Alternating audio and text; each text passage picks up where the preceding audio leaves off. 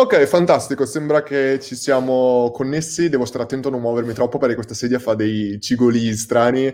Gabriele, come va oggi la giornata? Pronto per questa live così di prima mattina? Ciao Luca, ciao a tutti. Allora, la giornata è iniziata direi molto molto bene, alle 5 di mattina come mi capita negli ultimi tre mesi, anzi 5 mesi perché mi è nato il pupo, quindi ormai la mia sveglia è intorno alle 4 alle 5 di mattina le prime quattro ore sono durissime, per cui adesso è come se fosse a metà pomeriggio per quanto mi riguarda, il fuso orario di Boston. In un certo senso. esatto. Comunque. Intanto che Come vediamo stai? che si connettono, tutto bene, grazie. Davide, dicono ciao Luca Gabriele, Marco, Lucas, Luca, Davide, tutti ragazzi. Eh, fateci sapere per favore se si vede e si sente bene, così siamo in grado di fare dei cambiamenti nel caso, ma mi sembra che tutto a livello di connessione, tutto quanto vada bene. E come abbiamo detto, oggi siamo qua tutti insieme per eh, parlare di diversi argomenti interessanti relativi a, appunto al macro tema degli analytics con Gabriele Rapino che fra poco si presenterà, ma comunque giusto per dare un attimo il contesto, io con Gabriele ho lavorato ormai, saranno tre anni e mezzo che tra una cosa e l'altra abbiamo incominciato a collaborare, la prima volta con il... Dicono che si sente il ritorno, Rocco, audio video ok. Rocco, che cosa intendi per uh, ritorno? C'è un ritorno pazzesco, dicono da LinkedIn, soltanto da LinkedIn. Ragazzi, penso che potrebbe essere il problema del fatto che è strano perché alcune persone dicono che... Vediamo un attimo. Si sente ancora, ragazzi, per caso? O io non si sente più di me? Gabriele, mi senti? Io ti sento sempre bene.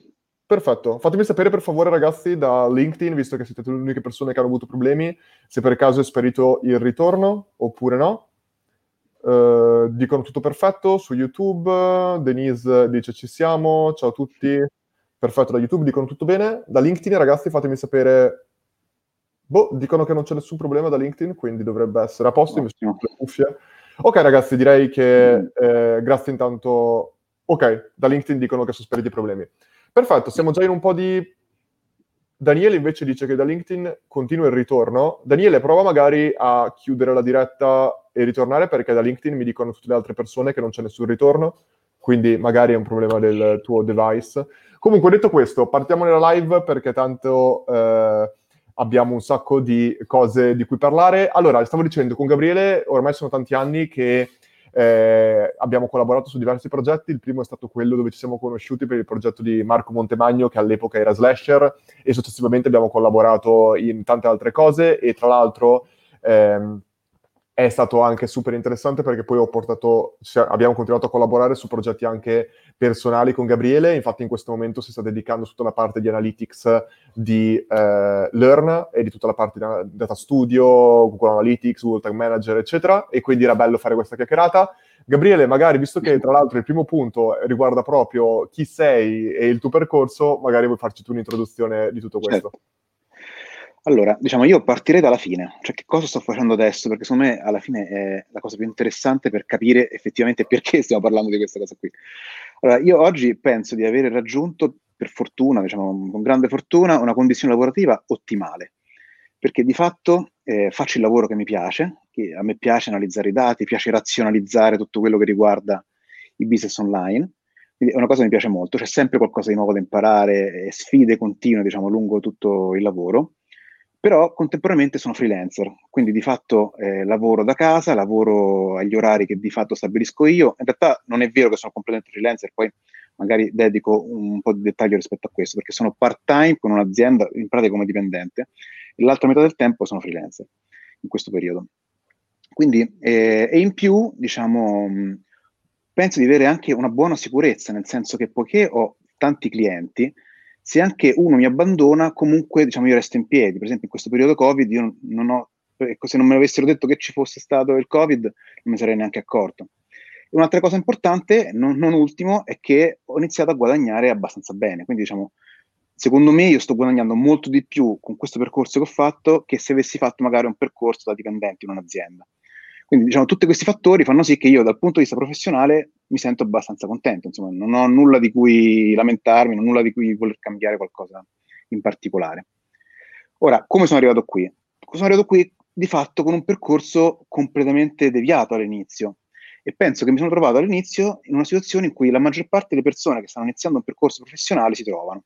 Cioè, avevo 18 anni, non sapevo che cosa fare, appena, avevo appena finito il liceo.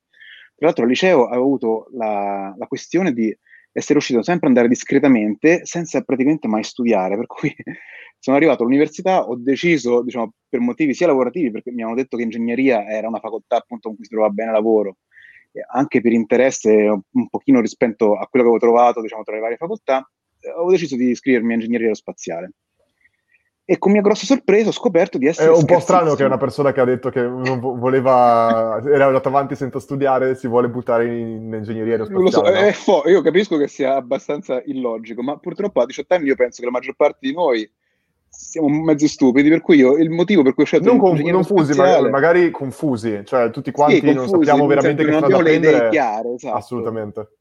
Sì, e, e, quindi diciamo io praticamente ho scelto la mia facoltà semplicemente sfogliando quella che c'era allora, la guida dello studente, cioè un libro che si comprava in edicola dove c'erano tutte le facoltà con tutti gli esami e quindi mi ero messo lì a sfogliare, fammi vedere quello che è più figo di tutti. E alla fine, ok, ingegnere aerospaziale perché sono tutti esami fichissimi, meccanica del volo spaziale, endoreattori, cose di cui non sapevo nulla, che però il nome mi, mi affascinava. Mi sono iscritto e con mia grossa sorpresa, chi l'avrebbe mai detto, ho scoperto che era mostruosamente difficile. per cui eh, io non avevo mai studiato al liceo e praticamente mi sono trovato che non riuscivo a studiare.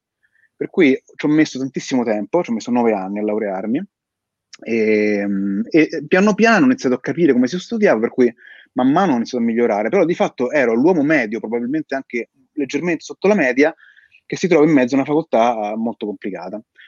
La cosa che ci ho avuto buona, secondo me, è che sono andato avanti, cioè, non ho mollato, cosa che la maggior parte di quelli effettivamente che si hanno iscritti con me invece ha fatto, e in generale eh, ingegneria sono molto pochi quelli che fino in fondo. Però alla fine, come non è propriamente per Tigna, sono andato avanti. E ho avuto l'altra fortuna che mi sono laureato con un professore che poi mi ha subito messo a lavorare nel settore spaziale. Quindi io, così come mi sono lavorato, laureato, ho iniziato a lavorare nel settore spaziale e ci ho lavorato per cinque anni. Ma che cosa facevi per il settore spaziale? Cioè, mi immagino te che stavi, non avevo idea di cosa potessi fare.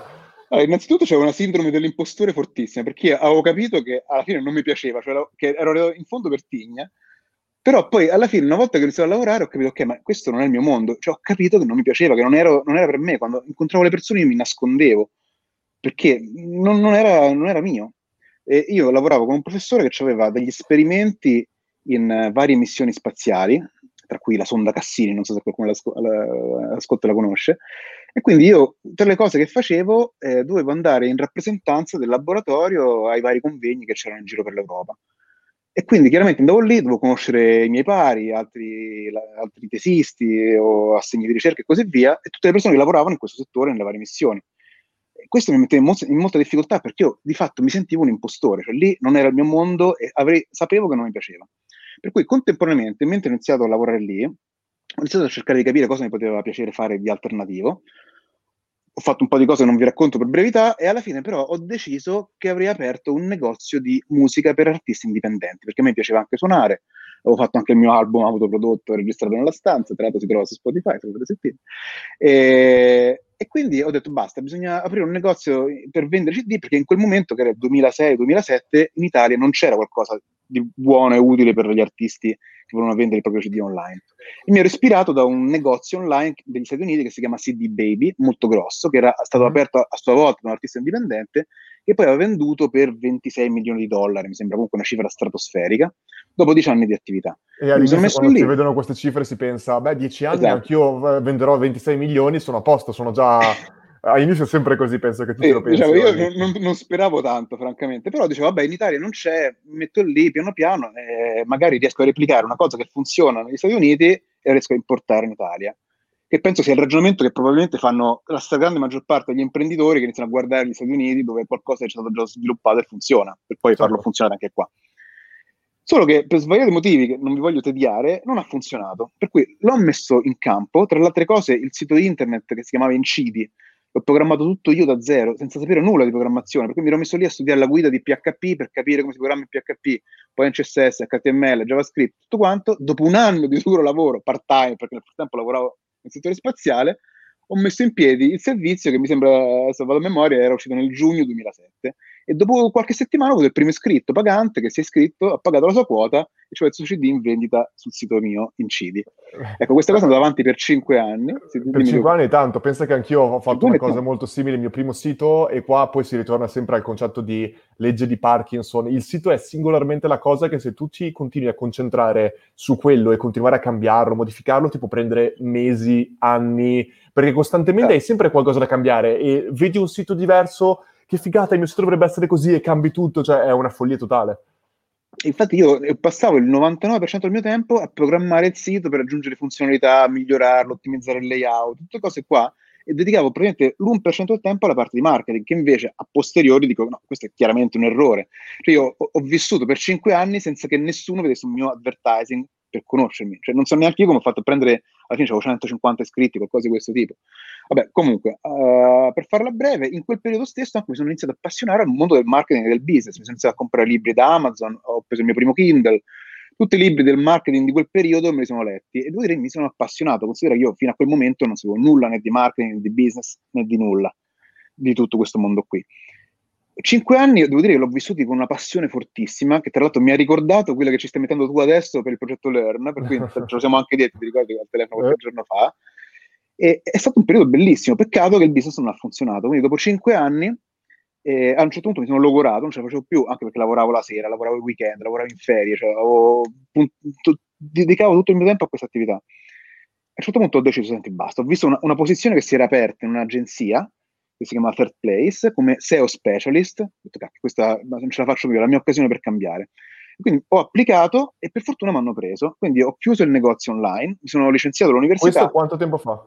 Questo era il 2011, a okay. gennaio 2011. Mi sono licenziato, ho iniziato a lavorare in questa agenzia e lì ci ho lavorato per quattro anni. I primi sei mesi come SEO specialist, poi un giorno mi hanno chiesto di sistemare il tracciamento di un'azienda, loro erano tra l'altro dei clienti molto grossi, eh, però non c'era nessuno in azienda che faceva la parte di analytics dedicata. E, e, quindi mi hanno chiesto, ma vorresti fare il tracciamento di questo sito? Allora mi sono messo lì e ho iniziato ad approfondire un pochino la questione di Google Analytics, che era ancora il vecchio Google Analytics classico, GAC push, eccetera, eccetera. E quindi lì ho iniziato a capire, cavolo, però qui sento di avere delle potenzialità e sento anche che la cosa mi piace. Per cui lì ho, ho, preso la prima decisione razionale, professionale della mia vita, probabilmente. Ho detto, ok, questo mi sembra qualcosa che potrebbe interessare le aziende, perché i dati stavano appena iniziando, quelli online soprattutto, a venire raccolti, capivo vedendo i clienti dell'azienda che c'era interesse, capivo che mi piaceva, capivo in che Italia chiaramente, che era un trend Italia, che era già incominciato diciamo, 5 esatto. o passa anni prima. Esatto. Ma quanto pensi che la tua esperienza all'università di ingegneria aerospaziale abbia influito sul fatto proprio di avere questa passione per i dati e di saperli leggere, perché poi non è una cosa da tutti? Ah, quello tanto. Io penso proprio per mio carattere, a me piace razionalizzare le cose. Pia- c'ho una mente abbastanza analitica, per cui già ai tempi, capito, di quando uno usciva era giovane, ho le mie teorie sul mondo delle ragazze, il rimorchio, queste cose qua. Oh mio Dio! Modelli e teorie. No. È una cosa terribile. Però, diciamo, questa è, una mia attitudine che ho sempre avuto di cercare di razionalizzare, di meccanizzare un po' tutti i processi che vedo. E vabbè, però con ingegneria, diciamo, mi, mi si è creato anche diciamo, un background matematico certo, un metodo. fare. Chiaramente mi ha dato una marcia in più nel momento in cui sono entrato in agenzia, perché in agenzia invece tutti i miei pari venivano dal mondo della comunicazione, hanno fatto, fatti conto scienze delle comunicazioni, qualcuno economia, però ingegneria non c'era nessuno. Certo. Per dirti, a me mi chiedevano come si fanno le frazioni o le percentuali. Ecco. Cioè, per dirti il livello. Per cui è chiaro che nel momento in cui entravo in questo contesto, io avevo un vantaggio competitivo enorme. In più, avevo imparato a programmare e come vedremo fra poco è una skill fondamentale perché si occupa di analytics. E questo fondamentale dato, addirittura? Secondo me è fondamentale. Beh, adesso ne parliamo. E dato una marcia in più. Fatto per quattro anni, cerco di stringere anche così non abbiamo più tempo, quindi ho fatto questo per quattro anni, tra l'altro man mano l'attività è cresciuta nel tempo, anche nell'agenzia, ho ho, si è creato un team, sono diventato a capo di questo team, poi dopo quattro anni ho detto, ma quasi quasi se cosa faccio? Mi metto in proprio. Quindi mi sono licenziato nel 2000, fine 2015 e mi sono messo in proprio, praticamente partendo senza un cliente. Quindi un'altra volta mi sono trovato di fatto aver fatto una seconda scelta razionale, molto rischiosa, perché chiaramente c'era un contratto a tempo indeterminato, guadagnavo anche discretamente, l'agenzia era molto solida e quindi diciamo perché fare questa cosa non si capiva. Però comunque l'ho fatto e, e piano piano ho iniziato a costruire la mia attività autonoma. Inizialmente volevo fare un'agenzia, proprio un'azienda, così come da, da, da quella a cui venivo, però poi mi sono reso conto anche di alcuni miei limiti, cioè io non sono bravo a gestire le persone, non mi piace tutta la parte burocratica, eh, manageriale, in fondo in fondo non mi piace neanche, neanche la parte imprenditoriale, se vogliamo. Per cui dopo un pochino ho provato un po' di collaborazioni con persone che hanno lavorato con me, però alla fine ho capito che io non ero adatto a questa situazione, per cui di fatto adesso lavoro da solo, quindi in tutti i progetti praticamente lavoro da solo. Sono un consulente freelancer che lavora in parte con aziende con cui ho delle collaborazioni esterne e loro hanno i clienti e io lavoro come consulente per i loro clienti. Certo. In altra parte sono clienti miei personali come DataBit, che sono io in realtà DataBit, e, ho questi clienti e, e, lavoro per loro. Quindi ho questa doppia situazione abbastanza ibrida. E, ora, secondo me, quali sono i takeaway da prendere questo? Allora, innanzitutto, per chi vuole lavorare nel mondo di analytics, secondo me bisogna sapere che ci sono tre, è come se ci fossero tre contenitori che uno mhm. deve tenere in considerazione. Il primo contenitore è il mondo del marketing. Perché? Perché chi alla fine legge i dati sono manager, sono persone che sono preposte a prendere decisioni per il loro business o per le aziende per cui lavorano.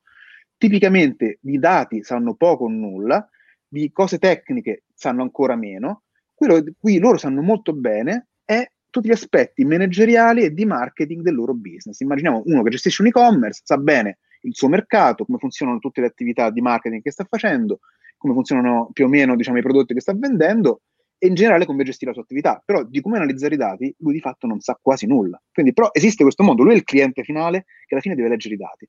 Poi sta un secondo mondo, il secondo mondo è il mondo proprio dei dati. Questo mondo non è unito al mondo del marketing in maniera naturale, cioè va unito, ci deve essere qualcuno che razionalizza e crea le connessioni di dire ok, quando io analizzo questo, cosa vuol dire poi per il manager? Che azioni deve prendere? Quali insight può estrarre da questi dati che io invece certo. ho qui in questo secondo contenitore?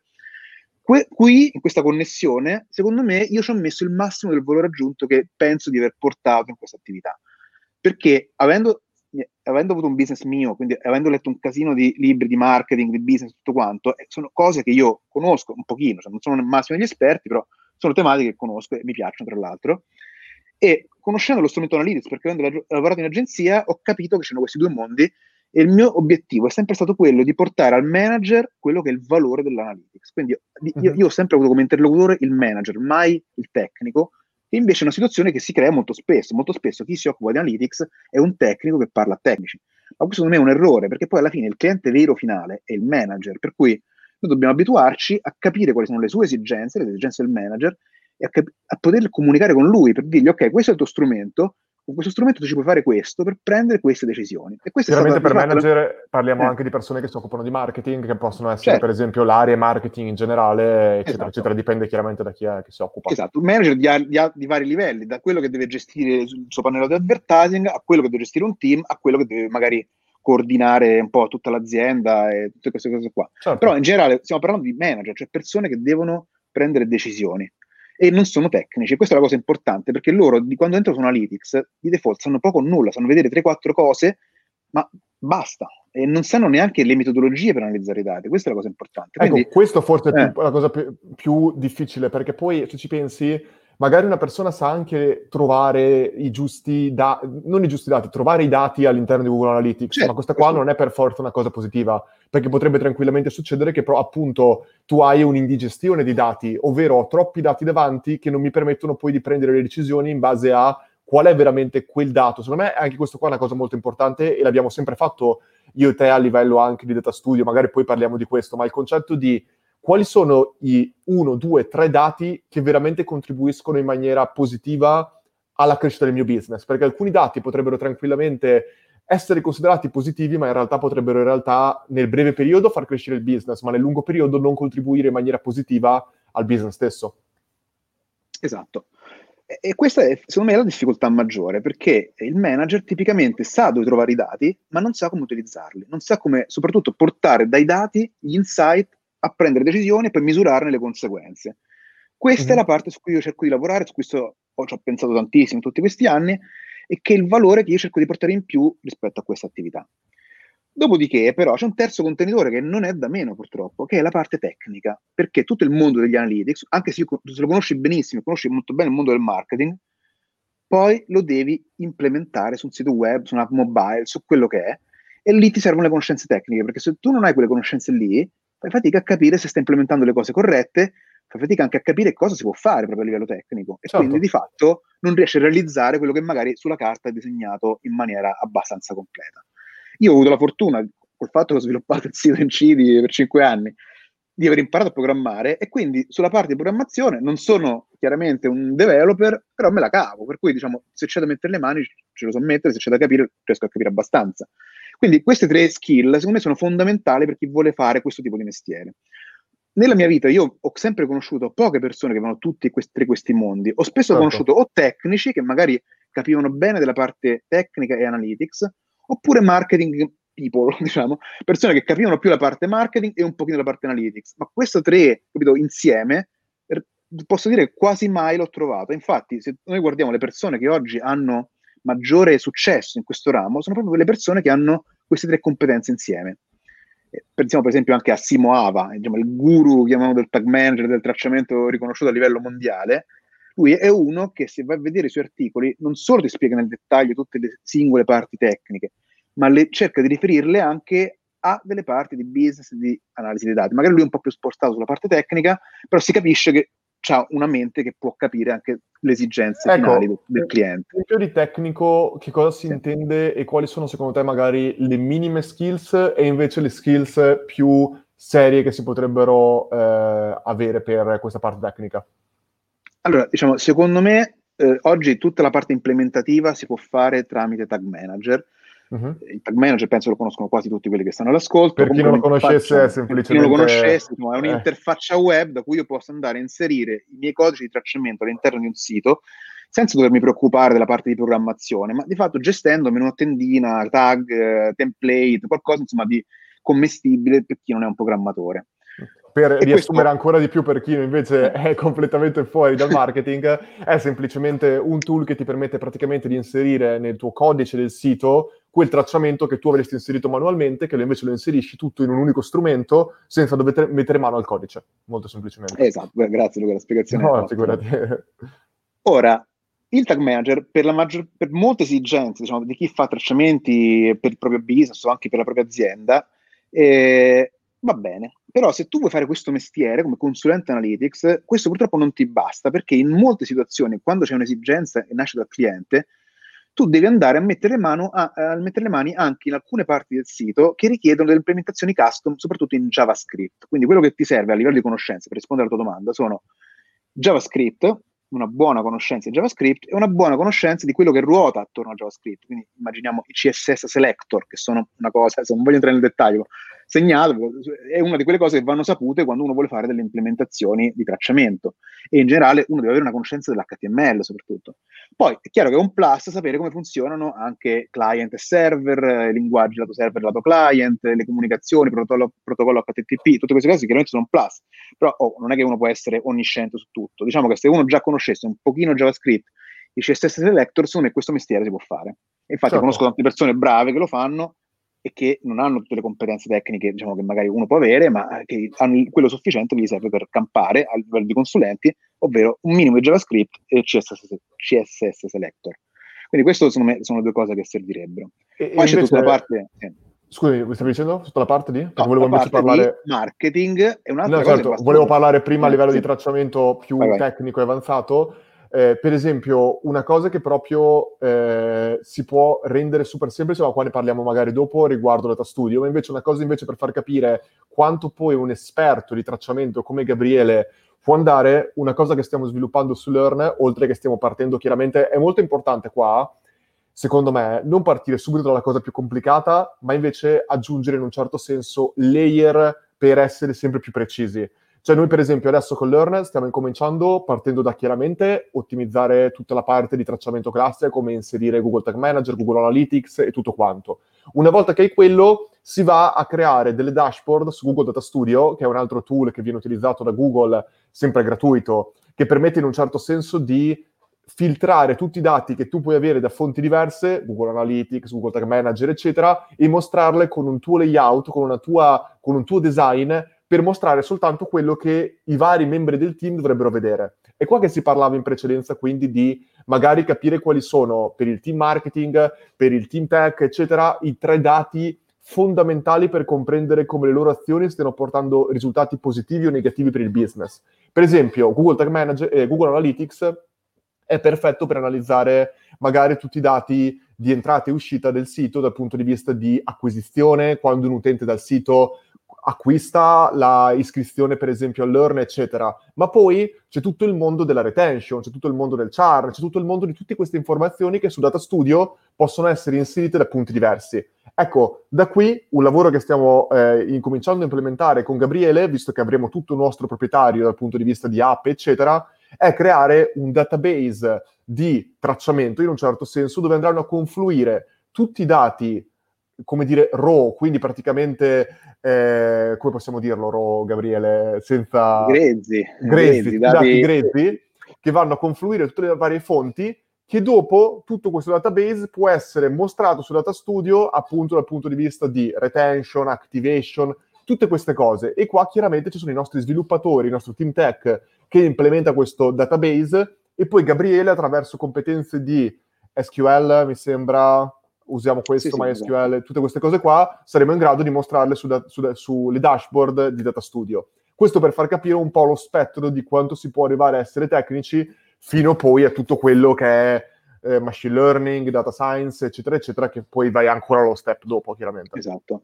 Quindi scusa Luca, dico due parole sul fatto che perché certo. non abbiamo queste esigenze noi? Perché Learn è un business a subscription, e questa stessa identica soluzione per la cronaca l'abbiamo sviluppato su 4Books di Marco Montemagno, che è un altro business subscription. Quindi qual è il problema? Che tu con Google Analytics tracci molto bene quella che è la singola transazione che fa l'utente all'interno del sito, ma se tu c'è un business a subscription, fai fatica, secondo me, a tracciare tutte le metriche, i dati che ti servono poi per prendere decisioni rispetto al tuo business. Certo. Quindi, perché tu lo devi seguire, devi capire, per esempio, quanti utenti continuano su quel piano, quanti fanno upgrade, downgrade, poi quanti abbandonano e perché, in che momento, perché, quanti appunto. utilizzano l'app, con che frequenza, quali funzionalità utilizzano. Un mondo di dati per cui Google Analytics diventa uno strumento, dal mio punto di vista, troppo limitato. La soluzione che io a oggi ho trovato, che secondo me è ideale, è quella di invece di portare i dati all'interno di un database dati grezzi che poi uno attraverso delle query SQL, quindi il linguaggio che si usa per interrogare i database, si crea dei report che poi possono essere a loro volta messi su Data Studio o in forma molto aggregata oppure in forma anche un po' più grezza che può essere poi manipolata da Data Studio e quindi poi alla fine riportarci lì tutte le metriche che ci servono e che su Google chiaramente questa cosa non sarebbe stata possibile fare. Quindi questa è una cosa che per me è abbastanza nuova, nel senso che da un, paio d'anni che stiamo iniziando a fare questa operazione, non, non con te, in generale io su, su, cui mi sono messo, e devo dire che eh, si è aperto un nuovo mondo, un mondo probabilmente più vicino alla parte di data scientist che di web, web analyst. Web analyst è confinato sui pannelli web, il data scientist invece inizia a fare interrogazioni di database, a unire mondi, unire dataset e così via. E devo dire mi piace molto, c'è una cosa molto sfidante ma anche molto interessante e molto di valore, soprattutto per l'azienda che è la cosa che alla fine conta. È per questo che poi diciamo, la stiamo implementando anche per Learn. Quindi questo. Assolutamente. Invece per quanto riguarda la parte marketing, stavi dicendo? No, dicevo, una cosa da non sottovalutare è la, la, la connessione tra il mondo dei dati e il mondo del marketing è importante perché perché tu quando analizzi i dati devi sapere che cosa puoi fare a livello di marketing, perché se no l'analisi dei dati non ti dice nulla. Cioè è come se tu leggessi un libro ma non capisci il linguaggio. Certo. Tu per poter capire il linguaggio dei dati devi metterlo in relazione con quello che tu ci puoi fare a livello di marketing. Quindi devi conoscere per esempio il business manager di Facebook se tu fai campagna Facebook, devi sapere quali sono le leve che puoi usare su Facebook, devi sapere quali sono le leve che puoi usare su Google Ads, devi sapere quali sono le leve che puoi usare nell'email marketing e così via per tutte le leve che c'è a disposizione del digital marketing. Questo è un punto importante perché a volte anche i manager, magari sono manager di alto livello che si affidano ad agenzie per fare le singole attività e non hanno le conoscenze di dettaglio dello strumento. Magari il manager conosce a livello generale che esiste un business manager, ma non sa come si crea una campagna. Perché? Perché gliela, gliela gestisce l'agenzia. Eppure è lì che sta la leva che noi dobbiamo andare a mettere in relazione col dato. Per dire, io gestisco una campagna di advertising, ho una serie di metriche relative all'advertising e ho una serie di leve, per esempio il gruppo di annunci, le creatività, eh, il copy dell'annuncio e così via. Io devo mettere in relazione queste due cose per capire cosa funziona meglio e cosa funziona peggio rispetto alle varie parti del customer journey. Se io non so cosa si può fare a livello di campagne, eh, le mie le metriche cosa mi dicono? Nulla. Fa- faccio un esempio proprio pratico. E secondo me tu l'hai fatto molto bene per learn questa cosa qui. E questo mi, mi aggancio anche all'altro argomento delle piccole e medie imprese. Cioè, tipicamente una piccola impresa ha poco budget, poche certo. risorse. E quindi cosa fa? Qual è la prima cosa? E anche pochi dati molte volte. Eh, anche pochi dati. perché c'è poco traffico e perché c'è poco traffico perché c'è poco budget per portare traffico sul proprio sito, certo. per dire. Quindi cosa si fa tipicamente? Vai su Google Ads, fai una campagna, per esempio, un paio di gruppi di annunci, poche keyword e magari a livello proprio di marketing fai poche cose. Ora, immagina che tu fai una singola cosa e fai, hai un solo, una sola pagina e l'utente da quella pagina può comprare. Tu cosa vedrai? Di fatto vedrai una sorta di linea piatta in cui non hai delle informazioni che ti aiutano a prendere decisioni, perché quello che ti aiuta a prendere decisioni è quando tu confronti alternative. Il confronto è il nucleo dell'analisi. Quindi tu devi provare varie cose e quando tu le provi dici, ah, vedi, questo funziona meglio di quest'altro, e allora sposti il tuo focus e sposti e aggiusti un pochino per far funzionare quello che funziona certo. meglio, scusa, per mettere risorse quello che funziona meglio. È un po' il criterio degli A-B test. Tu fai A-B test, ma se tu ci pensi, gli A-B test non sono soltanto gli, gli A-B test effettivi che uno fa sul sito, ma anche quando fai le campagne, da un certo punto di vista fai A-B test, perché tu crei una campagna, all'interno della campagna c'è dei gruppi di annunci, all'interno dei gruppi di annunci delle creatività, e quando tu analizzi i dati, tu cerchi di riportare tutto a parità di condizioni. Per esempio, per giudicare la creatività, tu dici fammi vedere in questo gruppo di annunci che ha audience fisso, posizionamenti fissi, device fissi, eccetera, eccetera, qual è la creatività che funziona meglio. Quindi di fatto stai facendo un confronto della creatività. Sulla uh-huh. base di questo confronto prendi decisioni. Ora, se tu non avessi tante creatività, tu come fai a tirare fuori molte informazioni su cosa fare? Non lo puoi fare. Quindi anche per le piccole e medie imprese, anche se uno ha poco budget, comunque quello che io consiglierei è di cercare comunque di ipotizzare varie alternative. Magari uno ha un canale, una landing page, però fare prove con varie modalità. Per esempio, prova diversi copy, diversi titoli, diversi video ne faccio due e vedo quale funziona meglio. E poi itero finché non inizio a ottimizzare piano piano. Tu, per esempio, lo stai facendo sul Learn, eh, stai facendo dei, dei test per verificare quali sono le varie scritte che funzionano meglio. E magari non stai investendo tantissimo a livello di budget, però stai cercando di sperimentare per fare dei piccoli miglioramenti graduali. E secondo me questo è l'approccio che dovrebbero avere di fatto tutte le start-up e piccole e medie imprese. Ma soprattutto però tutte queste aziende qua devono anche sapere poi quali sono appunto cos'è che realmente porta valore al loro business, perché un sacco di volte non lo possono vedere. E pensiamo per esempio a un'azienda B2B che vuole incominciare a usare i dati. Eh, se un'azienda B2B probabilmente potrebbe tranquillamente fare, che ne so, magari un'azienda che vende yacht. Un'azienda che vende yacht magari fa 5 vendite l'anno, ma quelle 5 vendite portano un fatturato di multimilionaria, quindi per loro magari devono anche capire che cos'è che porta potenzialmente, cos'è che le avvicina alla conversione, perché magari se tu volessi fare campagne Facebook non puoi ottimizzare per la conversione di quando vendo uno yacht, cioè non ci sarebbe mai l'evento vendo yacht, certo. ma puoi trovare quelle metriche prima esatto. che ti permettono di capire, ok, sto avvicinando un utente verso la strada per comprare uno yacht e in questo modo sei in grado poi di, fare, di avere micrometriche che ti permettono di fare questo tipo di test che tu stai dicendo senza dover per forza arrivare alla conversione finale.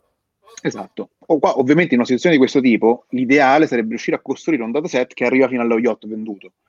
Però chiaramente qua c'è una parte un po' più complessa, cioè riuscire a capire come fare a unire il dato che io ho a livello di advertising al dato finale che c'è nel mio CRM magari dell'utente che ha comprato lo yacht. Però facciamo, un esempio, facciamo un esempio, di questo. La maggior parte delle volte nel B2B è un mercato dove tu devi puoi avere dei venditori o delle persone che finalizzano la vendita. Ecco, per esempio, eh, per loro portare delle lead, portare degli utenti che i venditori poi chiamano al telefono è un passaggio già che tu puoi unire esatto. l'online con l'offline. Quindi potrebbe essere il tuo goal dell'online portare esatto. persone che lasciano, che compilano un form e ti lasciano i loro dati per essere richiamate e in questo modo tu hai già una metrica su cui puoi basarti che porterà alla vendita dello yacht, per dirne una. Esatto, questa è sicuramente la, la, situazione base, che se non c'è questa chiaramente fai fatica a prendere decisioni proprio a livello di, di, marketing e di business. Il passo successivo è quello di dire ok, non mi fermo al lead, perché poi io, anche per esperienza, ho visto tanti business che hanno magari un costo per lead basso, ma poi hanno un conversion rate della parte finale del funnel, cioè da quando tu hai acquisito il contatto a quando tu lo trasformi in vendita effettiva, che esplode perché magari c'è un'efficienza in quella parte lì della catena. Esatto. Quindi in questo caso è fondamentale riuscire a creare un unico dataset per analizzare tutti i dati insieme, che chiaramente è un po' più complesso di fermarsi al lead, ma poi alla fine ti ripaga perché quando tu analizzi i dati tu capisci tutto il customer journey e cosa funziona per portarti alla fine il soldo finale, che è quello che alla fine interessa al proprietario dell'azienda. Quindi questo è uno sforzo in più che va fatto per chi ha un business tipo questo, ma che secondo me ripaga perché poi alla fine c'è una visione dei dati più, molto più chiara eh, che ti aiuta a prendere decisioni migliori e capire magari quella campagna, quel canale ti funzionano bene per acquisire il lead, facciamo un esempio, l'affiliazione, ma poi quel lead lì è un lead poco interessato e non ti porta alla vendita finale. Quando invece magari una campagna su Google Ads di uno che cercava yacht eh, blah blah blah, per la Sicilia ti, lo paghi tanto a livello di lead, ma poi c'è un'efficienza migliore perché quello è un utente certo. potenzialmente interessato. Quindi se tu non c'è questa parte della catena, chiaramente fai fatica a capire. Ma un esempio ancora più semplice, se uno facesse esatto. ad su Facebook, magari ci sono i, due canali principali che sono Facebook Ads e Instagram Ads, magari da Instagram vedi che le lead invece di costarti un euro ti costano 50 centesimi e dici, beh, mettiamo tutto su eh, Instagram Ads perché mi costano la metà e quindi convertirò il doppio degli, dei clienti, quando in realtà magari poi vai a vedere e le lead che tu dai al, al, ai venditori da, che vengono da Instagram magari convertono, sono molto meno in target e te ne converte una su 10, mentre invece quelle da Facebook una su esatto. 5 per dirne una. Quindi uno deve vedere, avere sempre la visione globale, esatto. perché è molto molto esatto. importante. Esattamente. Esatto. Riguardo questo, okay. per esempio, parlando di un attimo di tool che avevano fatto diverse domande, una domanda che è appena arrivata di eh, Rachele, usare i tool, quando si parla di PMI in generale, quali sono magari i tool minimi? Per esempio, Rachele nomina Segment, che è un tool che si vede tantissimo molte volte, eh, soprattutto dal punto di vista di grandi aziende, io personalmente non l'ho mai usato, e probabilmente non è il tool da cui io partirei se fossi una PMI o una persona con poco traffico. Ecco, in questo caso sicuramente Google Analytics è secondo me il minimo, minimo, minimo tool che qualsiasi azienda dovrebbe avere. E dal mio punto di vista, visto che magari ho esperienza di PMI anche per un certo tipo, qual è magari la cosa che uno dovrebbe avere insieme a Google Analytics? Secondo me è il fatto di impostare dei goal, perché ricordiamo Google Analytics, se non imposti goal, non è che se li imposti successivamente sei in grado di vedere tutto quello che hai raccolto in precedenza. Analytics tiene i dati, ma i goal non sono retroattivi. Quindi probabilmente il set minimo per una PMI è Google Analytics sul tuo sito e un paio di goal impostati in base a quali sono gli obiettivi del tuo sito, del, del tuo business concordo in pieno, infatti è una delle prime cose diciamo, che io a livello di consulenziale cerco di eh, definire con il cliente per capire ris- perché gli serve questa cosa qui. Faccio un minimo di, di cappello introduttivo, ah, apro una piccola parentesi. Il 10 novembre aprono le iscrizioni all'ERN, non me l'ha chiesto Luca, lo sto dicendo di mia spontanea volontà, al cui interno di LERN troverete un corso di analytics fatto da, dal sottoscritto, che non avevo ancora annunciato, grazie per annunciarlo senza preavviso. Oh. ormai è troppo tardi. Non... Quindi dillo, Gabriele, ormai. Vabbè, eh, scusa, Luca, non volevo spoilerare. Vabbè, esce un corso, eh, cioè sull'Earn, un corso di analytics. L'ho visto sull'Earn, l'ho scritto l'annuncio. Comunque, eh, scorso analytics del sottoscritto, in cui tratto tutta questa parte iniziale di definizione dei KPI, degli obiettivi e di come connettere tutto alle leve. Ora, in questo corso, spoiler un pochino una parte, e cioè ci sono due elementi fondamentali per poter prendere decisioni e questi elementi sono i KPI, cioè le quantità che noi vogliamo misurare, che per noi sono importanti, e le dimensioni, che sono gli attributi secondo noi vogliamo segmentare i KPI e che ci permettono poi di fare i confronti su cosa funziona meglio e cosa funziona peggio. Quindi questi sono due blocchi. Ora, su Google Analytics, i KPI per le azioni di nostro interesse, io, e consiglio, ho vari motivi per farlo, li misuro con gli obiettivi. Quindi gli obiettivi io li vado a impostare proprio per avere delle metriche, quindi dei contatori numerici, che mi conteggiano tutte le quantità di mio interesse che poi alla fine trasformo in KPI, di cui vedo trend, di cui faccio breakdown rispetto alle dimensioni e così via. Quindi gli obiettivi sono fondamentali. Se io non li misuro, cioè se io non ho impostato gli obiettivi, io non sto raccogliendo sicuramente i KPI che mi interessano, che mi interessa sapere. I KPI non, so, non sono soltanto la conversione finale, perché quella ovviamente è la cosa che mi interessa alla fine, ma io per poter ottimizzare il mio business ho bisogno di spezzettare quello che è tutto il funnel dell'utente mm-hmm in step intermedi per capire l'utente dove abbandona, ad esempio, e una campagna magari ha portato l'utente a scoprire il mio prodotto ma non ad acquistarlo, quindi devo sapere che l'utente ha fatto quell'azione lì. Quello per me è un KPI, cioè quanti utenti hanno fatto quell'azione lì è un KPI, per esempio l'aggiunta a carrello oppure l'esplorazione di un prodotto all'interno di e-commerce. Quindi per fare questo io configuro gli obiettivi, perché poi, perché gli obiettivi? Perché poi su Google Analytics io questi obiettivi li metto facilmente in relazione con tutte le dimensioni che poi alla fine sono le leve che io posso muovere diciamo in termini mm-hmm. molto grezzi. Per esempio, eh, faccio add to cart, lo confronto con una campagna email di marketing che io ho fatto, da lì posso capire quali sono le campagne email che mi hanno generato più add to cart. Ma se io non ho impostato l'obiettivo add to cart, faccio molto più fatica a vedere questa informazione, perché è un'informazione certo. che su Analytics c'è magari, ma è molto più nascosta e più difficilmente individuabile qua mi ricollego al problema del manager che magari certo. non ha le competenze e neanche il tempo di andarsi a cercare i dati, capito, scavando tra filtri, segmenti, eccetera, eccetera. Vuole un report chiaro che lui in un secondo capisce qual è la campagna che gli ha portato maggiore valore rispetto ai vari step del funnel. Ed è per questo, diciamo, che creare gli obiettivi è molto conveniente. Quindi, per rispondere alla domanda, set minimo per me è Google Analytics. È raro che ci siano business in cui non ho utilizzato Google Analytics come tool di partenza. Poi altri tool, io non sono purtroppo un toolaro, cioè non sono uno che sperimenta milioni di tool per come sono fatti, preferisco conoscerne pochi bene e però usare quelli come mattoncini del Lego per fare quello che mi serve. È un po' un mio limite, però diciamo, mi permette di conoscere bene i tool, poi alla fine questo è il vantaggio. Quindi, comunque Google Analytics lo eh. puoi usare anche soltanto come in background per tenerlo come confronto di dati con gli altri tool che tu usi, questo qua avere esatto. un doppio check è sempre importante. Esatto, poi adesso c'è una nuova novità, una nuova novità che mi sembra perfetto. Scusami, c'è prima una... di arrivare alla eh. novità che è GA4, sì. ehm, due cose, eh, già che ormai Gabriele ha detto del corso, eh, il corso sarà composto, tra l'altro l'abbiamo registrato a Roma nello studio eh, Onedia che è super super, eh, è stato molto bello girarlo con i ragazzi appunto lì a Roma, che sono tra l'altro partecipano alla live in questo momento.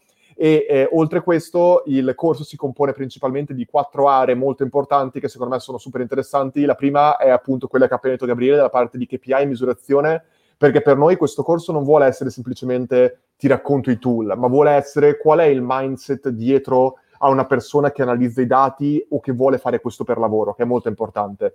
La seconda parte eh, riguarda invece Google Analytics e tutte le sfaccettature che Gabriele ha appena nominato. Poi c'è una parte di Google Tag Manager, se mi ricordo bene Gabriele, e l'ultima sì. parte riguarda tutta la parte di e-commerce. Visto che stanno arrivando un sacco di domande anche adesso sulla parte e-commerce, portare qualcosa di super pratico, specifico per l'e-commerce e in generale per la vendita online, secondo noi era il modo migliore per rendere azionabile questo corso, che per noi è sempre fondamentale, non semplicemente parlare, del, eh, parlare del, dei tool senza poi entrare nel dettaglio. Ora, detto questo, eh, sì, scusateci se lo spoiler in anteprima non era previsto, detto questo, prima di passare invece a GA4, Rachele eh, chiedeva questo, tu per caso hai esperienza con Segment oppure no? Perché io non, cioè, io non ho esperienza, l'ho visto, ma non ho esperienza particolare, non l'ho mai utilizzato all'interno diciamo, di una mia consulenza, di un mio progetto. Potrebbe magari essere una soluzione, però io oggi non ne ho b- avuto particolarmente bisogno perché sono riuscito con altri mezzi di fatto a costruirmi quello che è tutto il customer journey.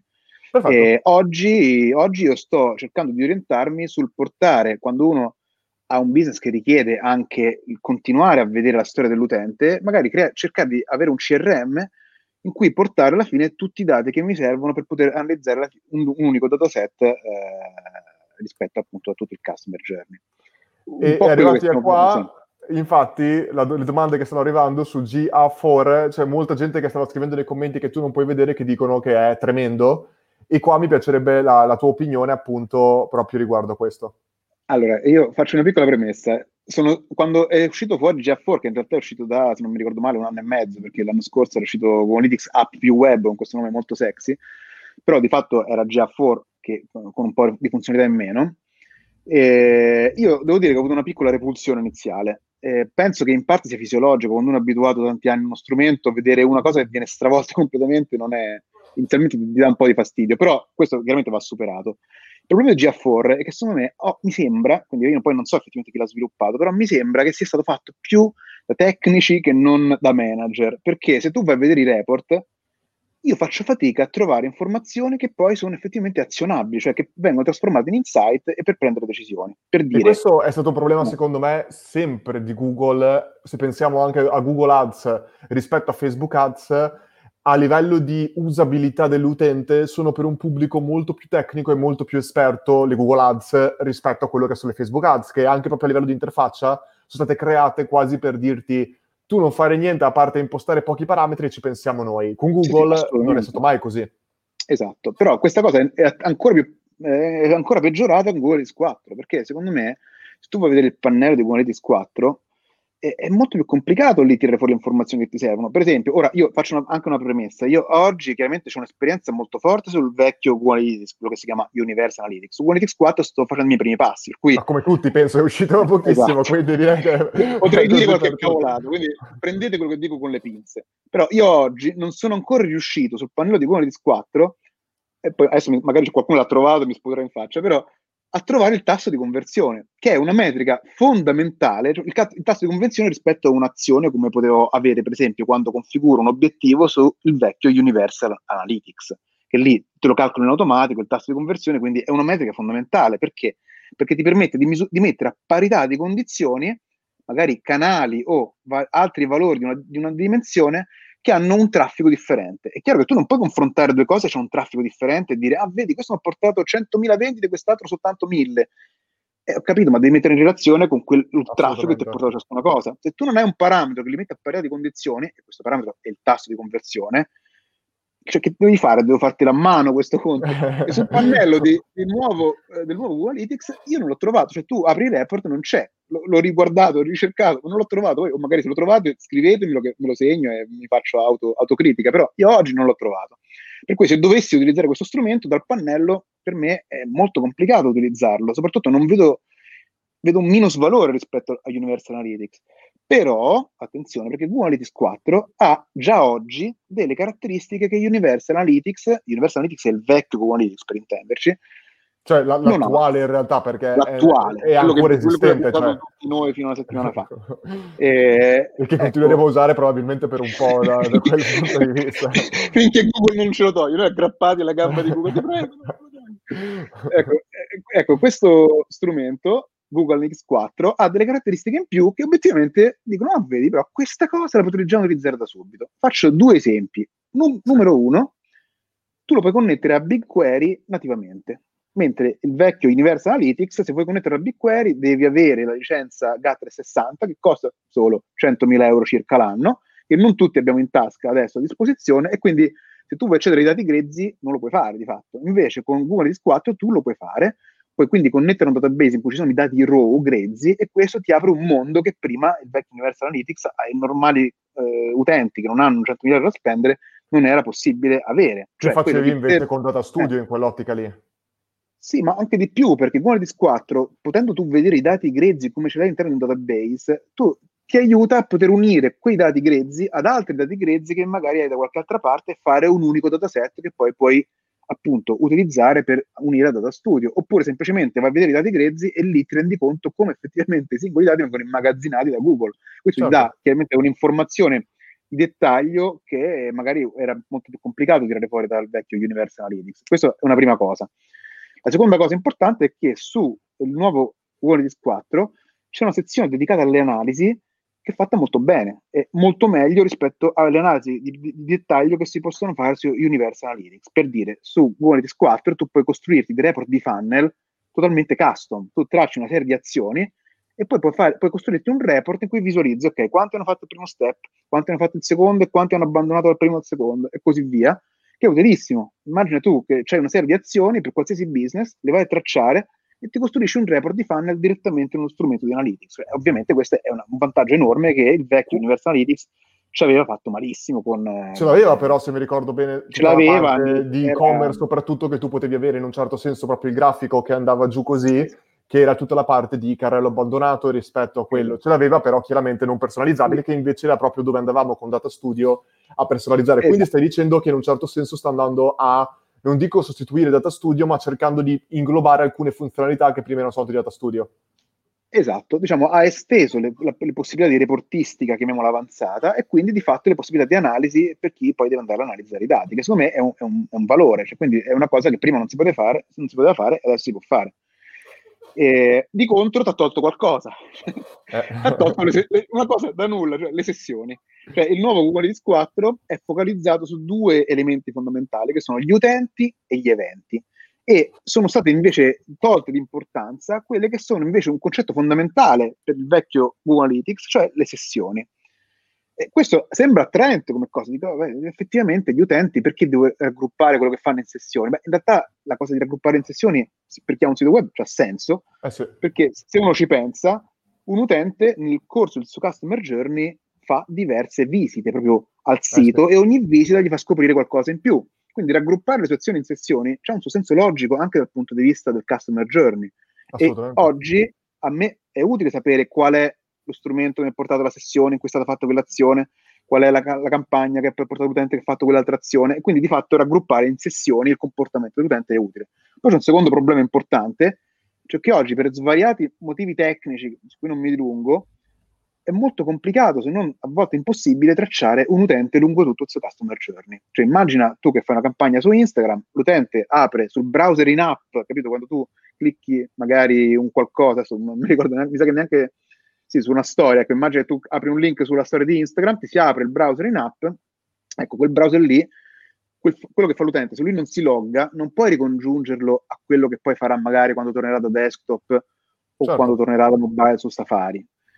Se tu per ricongiungere questa storia utente devi avere lo user ID dell'utente, cioè in altre parole deve essersi loggato all'interno del suo sito. Se lui non si è loggato, tu non riesci a, ricon- a ricostruire questa storia in maniera consistente per, per, l'utente lungo tutti i suoi touch point.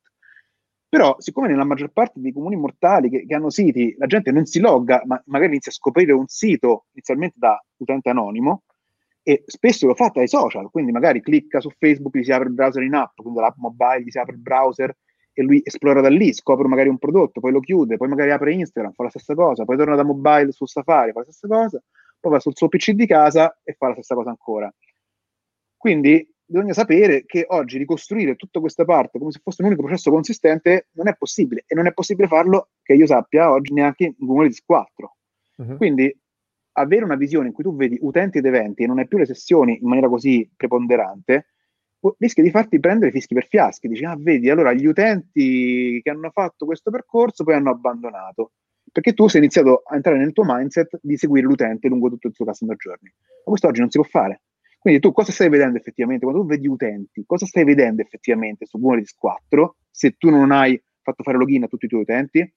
Stai vedendo le solite cose che vedevi sul vecchio Google Analytics, cioè cookie distinti che poi alla fine cambiando browser sono sempre diversi e quindi uno stesso utente viene conteggiato più volte man mano che passa da un device Teori- all'altro. Teoricamente per risolvere questo problema del uh, multi-device uh, Facebook aveva potenzialmente una soluzione in quanto se un utente aveva per esempio l'app sul suo smartphone e invece era loggato a Facebook su desktop, essendo certo. l'user ID unico, tu potevi teor- teoricamente connettere tutto. Il problema di Facebook è che non è uno strumento analytics che tu usi per tutte le fonti di traffico, ma si, fo- si eh, va a focalizzare unicamente sul traffico che viene da Facebook per tracciare le conversioni su Facebook. Google Analytics è uno strumento to- eh, che invece va ad agglomerare tutte le varie fonti di traffico, quindi è la differenza abissale.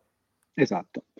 Detto ciò, io non so, poi magari mh, ci sono, queste cose sono ancora in evoluzione, per cui magari si troverà una soluzione che al momento io ancora non c'è, secondo me, dal punto di vista del tracciamento del singolo utente, a meno che non riusciamo a riconoscerlo. Quindi, se gli facciamo fare login o abbiamo uno strumento ecco, per riconoscerlo. Ho la domanda di Antonio che dice: invece gli utenti che arrivano da link in una sequenza email di Brix Journey, per esempio, la soluzione che noi abbiamo implementato proprio con te per tutti i tool che noi possediamo potenzialmente quel traffico è per esempio l'user ID di Analytics, che noi potremmo teoricamente salvare quando l'utente fa opt-in o altre cose. Chiaramente dobbiamo avere il contatto di quell'utente per dargli un attributo unico e molte volte le mail come primo fattore per collegare l'user ID è la soluzione migliore e poi andare a collegare quell'user ID su tutti i link che noi facciamo per entrare nel nostro sito. Teoricamente è così, esatto, no? Esatto, infatti questa è esattamente la strategia che normalmente utilizziamo anche appunto con te Luca. L'utente entra sul sito e nel momento in cui lui lascia il lead e quindi noi andiamo a tracciare il suo email all'interno del nostro CRM, ci andiamo a salvare ovviamente con il suo consenso, il suo rispetto, la profilazione e tutto quanto, il client ID, cioè lo user ID che si salva Google Analytics nel suo cookie. A quel punto, una volta ce l'abbiamo immagazzinato e mandiamo un'email a quell'utente, noi gli appendiamo il client ID di Google Analytics e facciamo in modo che il sito, cioè la landing page su cui poi lui atterrerà, utilizzi quello stesso client ID come client ID sempre di Google Analytics anche per le sue visite. Chiaramente per farlo per dobbiamo passare quell'user ID al esatto. nostro CRM e in questo modo è come dire ho oh, il nome, de- il nome, dell'utente, la sua email e lo user ID in un custom field, in un campo a parte. Così ogni volta che noi mandiamo, per esempio, nelle mail con scritto clicca qua per acquistare, il link non sarà più eh, learn.com slash acquisto, ma sarà learn.com slash acquisto punto di domanda uguale, insomma il parametro e poi il nome, l'user ID. In questo modo ogni volta che torna sul nostro sito Google Analytics dirà non è un nuovo utente, ma è quell'utente che noi abbiamo salvato per le mail. Esattamente, ovviamente questo è vincolato all'utilizzo dello strumento email, in questo caso è chiaro, chiaro che se noi facciamo... L'avevamo fatto anche per il bot, se eh, ti ricordi, però bot, sì, stiamo parlando di queste cose. Un fichissimo, però diciamo, eh, per altre campagne, per esempio, che normalmente la gente usa tutti i giorni, per esempio le campagne Facebook o su Instagram, questa cosa chiaramente non, non si può fare. Non si può fare. Per cui diciamo, eh, lì ti perdi un, una parte di informazione, per cui è importante andare a capire delle azioni che stanno a monte della conversione, che, che, tu utilizzerai per valutare la performance delle campagne. Per dire, se l'utente ha fatto add to cart quando viene una campagna Facebook e tu poi non riesci a, far, a arrivare fino alla conversione finale, adesso sto sparando però giusto per far capire, è necessario andare a valutare le campagne anche per l'add to cart, ovviamente in maniera meno, di, di, meno valore rispetto alla conversione finale. Una campagna che ti porta persone che fanno add to cart è un valore, perché vuol dire che tu gli hai fatto scoprire a quella persona un prodotto e gli hai iniziato a far entrare nella fase di considerazione del prodotto. E quindi certo. quello per te è diverso da una campagna che invece porta un utente che prende, entra e abbandona subito. Eh, sono due campagne differenti, anche se entrambe non, tu non riesci a ricondurle rispetto alla conversione finale. Quindi questo certo. è una cosa importante. Riguardo a questo, la domanda di Eros mm. chiedeva, sto cercando di utilizzare GA4 con Optimize e un consulente di Google mi ha detto che non è possibile. Sapete se esiste un modo? Non sempre mi fido dei consulenti Google. allora, devo dirti la verità, non lo so. Io a oggi, diciamo, Google Optimize, scusami, ehm, Google Analytics 4 lo sto utilizzando in maniera sperimentale su alcuni clienti, lo sto implementando in parallelo eh, per vedere le funzionalità, per iniziare a confrontare i dati, prendere dimestichezza con lo strumento, ma per tutta la parte realmente operativa io continuo a utilizzare e penso che utilizzerò per un bel po' finché non me lo tolgono Universal Analytics. Quindi con Google Optimize io connetto Universal Analytics e lo uso benissimo senza nessun problema, perché poi alla fine, diciamo, per, per le finalità di Google Optimize, quello che serve è dargli uno strumento che gli, che gli, porta dentro l'obiettivo di fatto che è la conversione che Google Optimize deve utilizzare per fare i suoi, certo. i, i suoi, le, sue, le sue ottimizzazioni. Per cui quello eh, per me basta, va benissimo Universal Analytics. Questa domanda però mi sembra interessante e cerco di capire se effettivamente è possibile. Non credo al momento, ma non l'ho mai provato, quindi non lo so, eh, mi spendo certo. a cavolo. Domanda di Rocco invece, qual è il modello di attribuzione che usi più frequentemente? Hai mai sperimentato modelli impression based implementati su Markov Chain? Allora, Rocco, no.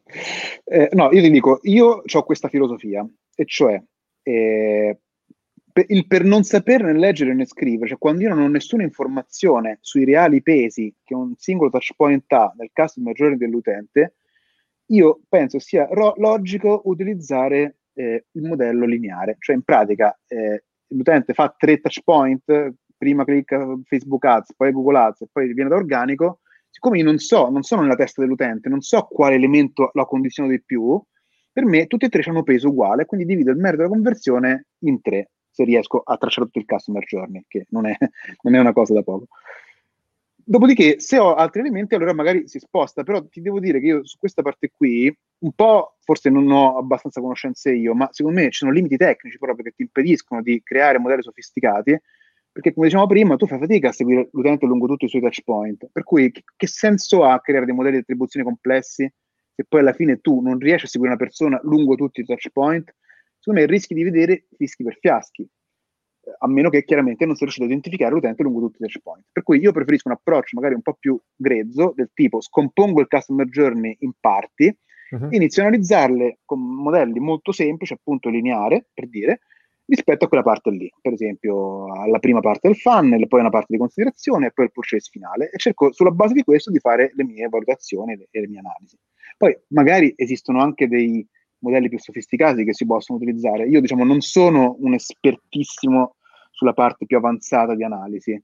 Diciamo, il vantaggio che io porto è più che altro su, su, per utenti che ancora non, non sanno utilizzare diciamo, questo strumento delle metodologie base, portare al livello di poter analizzare un pannello in maniera abbastanza semplice e prendere decisioni eh, sulla base dei dati che vedono. Quindi diciamo, sono un po' più appunto praticone rispetto a questo magari su questa parte un po' più avanzata non, non la conosco. Riguardo questo, Alessandro chiedeva i top 3 dati che guarderesti durante la fase di validazione di un business. Landing page, eh, immagino sulla landing page di un business a livello di validazione. Io qua penso che dipenda, Alessandro, tantissimo da cos'è che il business vende in questo caso. Cioè, per esempio, per Learn abbiamo usato un modello di validazione basato sul in, realtà poi tra l'altro i top 3 dati sono anche eh, un po' troppo, però se io dovessi dire nella mia fase di validazione noi abbiamo testato, abbiamo dato una linea che era quanti iscritti dovevamo raggiungere e questa cosa era basata da quanto ci serviva poi per essere in grado di sosten- sostenere il business per poi poterlo fare crescere.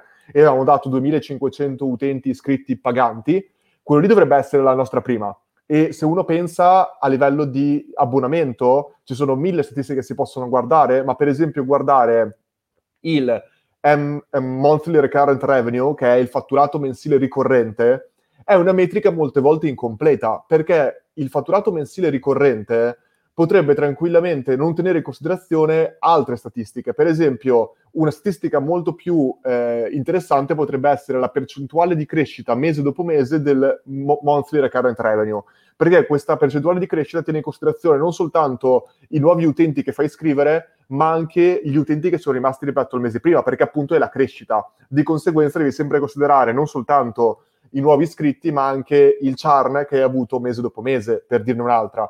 E, ehm, appunto il churn potrebbe essere, cioè la tasso di disiscrizione, un'altra statistica molto interessante per il tuo modello di validazione, perché magari quando tu vuoi validare, tu vuoi validare un business e dopo vuoi capire quando hai raggiunto il tuo product market fit, perché una volta che hai trovato il product market fit entra la fase di scaling, cioè la fase di crescita vera e propria. E molte volte io personalmente percepisco un errore grave da parte di un business, soprattutto una startup che magari ha ricevuto centinaia di migliaia di euro, se non milioni di investimento, entrare nella fase di scaling prima di aver raggiunto la fase di product market fit. E ho visto, soprattutto nel settore finanziario, tantissime aziende fare questo errore.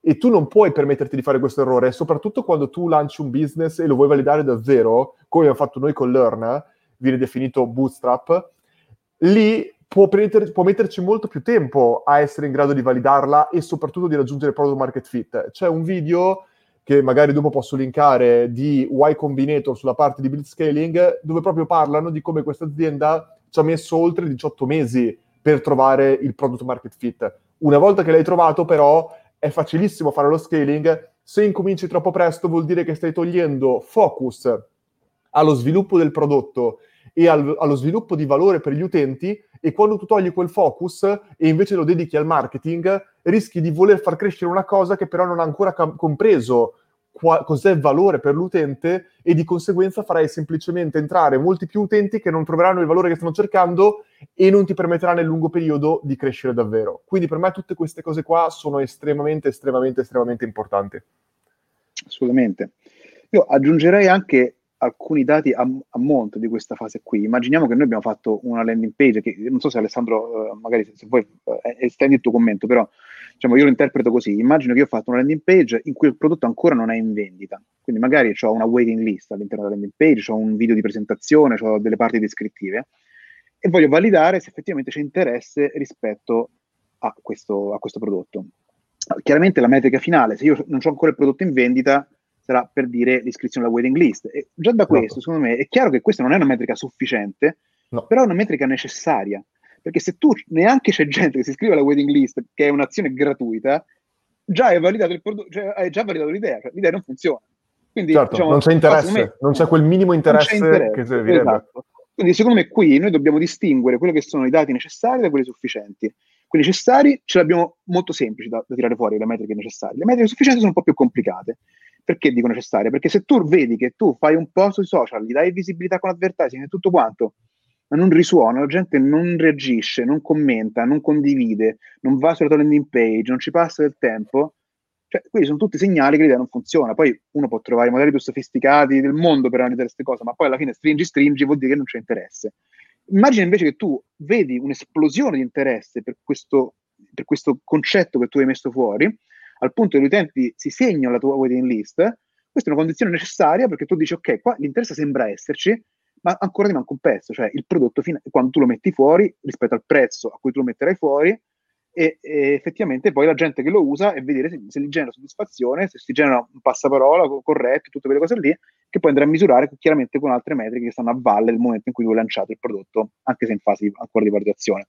Però di fatto la prima parte che io cercherei comunque di guardare sono tutti quei dati che mi fanno capire il livello di interesse per il prodotto. Per esempio Learn, io l'ho visto per esempio dall'esterno, eh, chiaramente c'è, c'è, un interesse, cioè si vede, i, gli utenti che si sono iscritti, che lo utilizzano, si vede che amano il prodotto. E quindi questo per me, dal punto di vista dell'utente esterno che deve validare l'idea, dico ok, qua c'è margine per, per l'idea, cioè, l'idea si vede che viene eh, che insomma sem- sembra essere valida, sembra essere che avere un, un forte potenziale. Certo. E, e, questa cosa non l'abbiamo visto su tutti, anche ricordo di Luca, ti ricordi quando abbiamo fatto i vari lanci dei vari prodotti anche con, con Marco stesso, Monti, alcuni prodotti funzionavano subito, si vedeva, per esempio For Books è stato un prodotto che appena abbiamo messo fuori si vedeva che c'è un interesse, altri prodotti che abbiamo provato invece palesemente non c'era interesse e quindi appena vedevamo che non c'era interesse senza stare a fare troppi calcoli sofisticati ma diciamo sono quelle cose che tu vedi tutta una serie di elementi che, che ti fanno capire al volo se, se una cosa Poi. C'è stata una discussione infinita sì. tra noi riguardo a questo, riguardo principalmente appunto al come arrivi a comprendere se c'è davvero interesse oppure no. Cioè molte volte ci vuole comunque quel tempo organico per, per far comprendere all'utente qual è il prodotto. Molte volte se tu lo metti fuori e non percepisci che c'è interesse, ma perché l'hai fatto uscire senza dare il giusto focus a quel prodotto, senza spiegarlo in maniera corretta, è difficile comprendere l'interesse. Cioè, secondo me ci devono essere comunque... Ecco, se tu vuoi paragonare l'interesse, esempio, for books a un altro prodotto, devi sempre fare anche il sistema di validazione, il processo di validazione che è usato per 4Books anche per gli altri prodotti. Se cambi il modello di validazione, eh, cioè, eh, non puoi paragonare i dati e di conseguenza magari potevamo aver chiuso un prodotto che avrebbe avuto un enorme interesse se validato con la stessa metodologia. Questo qua secondo me è qualcosa di molto importante perché chiaramente eh, eh, cambia molto la cosa. No, riguardo, eh, riguardo, per esempio invece a Learn, eh, una cosa interessante è proprio il concetto del oh, hai bisogno di avere dei dati che ti permettano di validare le diverse fasi. Come hai detto tu prima in precedenza, eh, hai per esempio waiting list per capire l'interesse, 2500 iscritti paganti per permettere di eh, per, per, validare il business in un certo senso e la sostenibilità del business. Poi per validare il product market fit probabilmente hai bisogno di comprendere non soltanto che possano entrare più utenti, ma che i nuovi utenti che entrino usino il prodotto, ottengano valore. E poi la fase di scaling invece è trovare magari un canale di acquisizione che permetta di acquisire in maniera scalabile più utenti che ottengano valore e quindi vedi è tutto un, un, un, qualcosa di concatenato che ti porta poi alla fine ad avere un business scalabile eh, e sostenibile a livello futuro. Assolutamente. Vorrei integrare questa cosa che hai detto che secondo me è molto interessante. Cioè oggi sempre più business stanno diventando a subscription c'è qualche forma di piattaforma che fa entrare gli utenti, che alla fine diciamo, il modello di business è a pagamento ricorrente. Ogni business di questo tipo, o la maggior parte di questi, funzionano un po' come le palestre. Cioè se tu ti fai l'abbonamento in palestra ma poi non ci vai mai, un mese, due mesi, tre mesi la paghi, ma poi alla fine ti, ti iscrivi. Quindi per, dal mio punto di vista una delle metriche principali che utilizzo per la validazione dell'utilità di una piattaforma è la frequenza di utilizzo media per utente, cioè ogni utente mediamente quanto utilizza quella piattaforma, ci entra due volte a settimana, una volta al mese, ci entra solo il primo mese e poi non c'è più. Cioè, questa è una metrica fondamentale perché per me un business per dare valore, che ha un modello subscription chiaramente, deve fare in modo che l'utente nel tempo continui a utilizzare quel servizio in maniera abbastanza frequente. Poi chiaramente la frequenza dipende dal business, dipende esatto. da altre cose però ci deve essere un utilizzo ricorrente. Se tu utilizzi una cosa una volta e poi non la usi più, stai, a vedere che prima o dopo ti, iscrivi, perché nessuno vuole pagare a vuoto per una cosa che, che, non usa. Perché questo per me, per la validazione di un'idea, se io ho già lanciato l'idea, per esempio come hai fatto tu con Learn, e c'hai una base di utenti, tra l'altro paganti, che usano la piattaforma, vedere questa metrica è fondamentale per capire come andrà dopo. Perché certo. se io poi eh, vedo che la gente dopo un po' di tempo non lo usa più, quello si trasformerà dopo qualche tempo in churn e quindi chiaramente in perdita economica che poi alla fine dovrei riacquisire tramite nuove acquisizioni, nuove campagne, nuove, nuovi investimenti dal punto di vista dell'advertising. E per questo che è fondamentale per il business subscription avere una base dati che ti permette di analizzare queste cose in maniera semplice, che è quello che ci stiamo cercando di costruire per Learn. E tornando a Google Analytics, su queste cose qua, su Google Analytics non riesce a analizzare in maniera semplice. La frequenza di utilizzo e spacchettarla per tutti gli attributi per cui ti serve, è molto complicato da andare a tracciare su Analytics. Per riguardo a questo, Stella fa una domanda dicendo: è vero che il nuovo GA4, eh, G4 dà problemi sulla rilevazione dei dati in tempo reale? E se sì, come si potrebbe risolvere? Allora, per quanto ho visto, e ripeto, un'esperienza limitata, mi sembra che GA4 sulla parte in tempo reale utilizza un campionamento però riprendete sempre queste cose con le pinze, io metto sempre la mano avanti su, su GA4. Che vuol dire? Vuol dire che non tutti gli utenti che entrano vengono tracciati in tempo reale, ma soltanto una parte. Tant'è che io stesso, quando ho fatto le prove, una volta entravo e non mi tracciava, un'altra volta magari rientravo e mi tracciava. Perché? Perché lui, per darti questi dati, probabilmente utilizza un campionamento, mentre Universal Analytics no, lui li traccia tutti gli utenti okay. che entrano in tempo reale e quindi tu hai un, immediatamente una visione.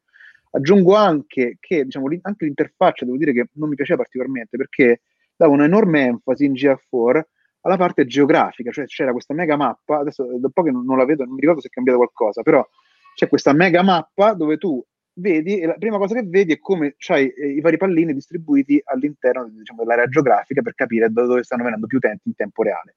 non è detto che per tutti la parte geografica sia la componente primaria quando uno utilizza, cioè magari io voglio vedere come prima cosa quali sono le pagine che l'utente vede. Non è che non ci stanno su GA4, ma sono un po' più nascoste rispetto a come erano su Universal Analytics, per cui anche dal punto di vista dell'usabilità, secondo me deve ancora migliorare eh, rispetto alle esigenze di manager, appunto, di vari tipi di business, eh, GA4. Eh, certo. Quindi al momento non sono conscio, non sono consapevole di problemi di rivelazione dei dati, probabilmente mi da pensare... Eh, Invece Laura chiede eh, che CRM usate con Learn? E qua rispondi tu, Luca. Ah no, vabbè, in questo senso qua dipende sempre da cosa intende uno per CRM. Noi usiamo in generale come database di contatto utenti Active Campaign, che è il tool di mail marketing che utilizziamo e chiaramente poi per analisi dati abbiamo già detto che cosa utilizziamo in maniera complessiva però usiamo principalmente questo. Ultima domanda, perché poi si è fatto tardi, ho sentito che il pupo si è svegliato, quindi magari...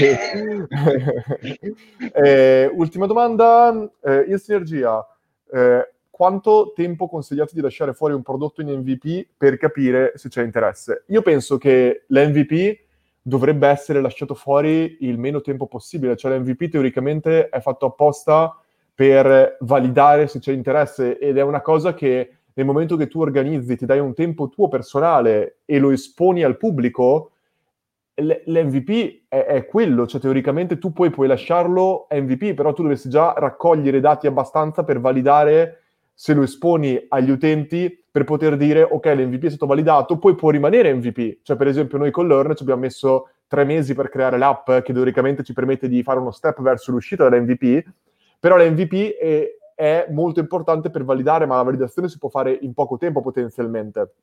Una cosa molto interessante è il concetto di minimum valuable product, che è MVP, e qui secondo me la parola è sbagliata. Minimum valuable product, cioè il prodotto minimo disponibile, dovrebbe essere teoricamente minimum valuable product, cioè un prodotto qual è il minimo valore che tu puoi dare agli utenti col tuo prodotto. Cioè il tuo prodotto, anche se è MVP, non vuol dire che debba avere, può avere meno feature, ma deve dare comunque valore all'utente, altrimenti non sarai in grado di valutare se il valore completo che tu darai permetterà o no al tuo utente di eh, voler rimanere sul tuo business e sul tuo sito, eccetera, eccetera. Ora, eh. direi che Gabri, abbiamo parlato abbastanza di tutto quello che dovevamo nominare. Ti ringrazio un sacco per aver presentato tutto questo. Probabilmente poi faremo eh, qualche cosa di extra anche per eh, una volta che magari si è più eh, stabilizzato questo concetto qua di G4 per poter avere appunto magari un overview maggiore sul nuovo strumento. Di sicuro non è uno strumento che completamente sostituirà Universal Analytics perché chiaramente è qualcosa che piano piano deve esserci un processo graduale come sa benissimo Google Detto questo, super super grazie, se vuoi aggiungere qualcosa ti lascio tempo, altrimenti... Eh, possiamo... Volevo soltanto completare questa questione di GA4, che magari è un dubbio Scusami, che certo. Eh, oggi Google sta spingendo tantissimo su GA4, si vede anche a livello di interfaccia, cerca di spingere le persone a, a utilizzare di fatto GA4 e, e, basta per quelli nuovi. Questo secondo me oggi non è la soluzione ottimale. È chiaro che prima o poi, nel breve, non so quanto può essere, un anno, un anno e mezzo, due anni, Universal Analytics verrà dismesso e quindi vale la pena da subito investire in GA4 ma oggi secondo me GA4 è troppo acerbo per investirci unicamente in lui, per cui io consiglierei di scegliere l'opzione del doppio tracciamento. Quindi su tutti i nuovi progetti mettere GA4 ma anche Universal Analytics. Questa è una cosa che non si trova facilmente, quando tu crei una nuova proprietà, vai sul pannello di GA4 e c'è un'impostazione che si chiama impostazione avanzata, ci clicchi e lì trovi l'opzione per fare entrambe le proprietà. Quindi è una cosa che neanche si vede se tu non lo sai, per cui questo per me dovrebbe essere oggi lo standard, perché fare solo Universal Analytics può essere un suicidio nel momento in cui magari fra alcuni mesi Google te lo toglie. E, e comunque non raccogli tutti i dati già da oggi, che sarebbe una cosa invece buona. Fare soltanto GeForce a me non, è, non basta perché ti mancano dei dati e delle funzionalità che oggi secondo me sono cruciali per fare analisi, quindi il doppio tracciamento si può fare, può convivere, anche richiede un effetto non così elevato e quindi secondo me, insomma, io sceglierei questa strada qui. Ecco. Super, Grazie davvero Gabri del tuo tempo, di essere stato con noi. Niente grazie. ragazzi, salutiamo tutti quanti, grazie per essere rimasti connessi in questo lunedì mattina e a tutti quanti buona giornata, ci vediamo nei prossimi contenuti qua, nei prossimi giorni. Ciao a tutti. Ciao Luca, ciao a tutti.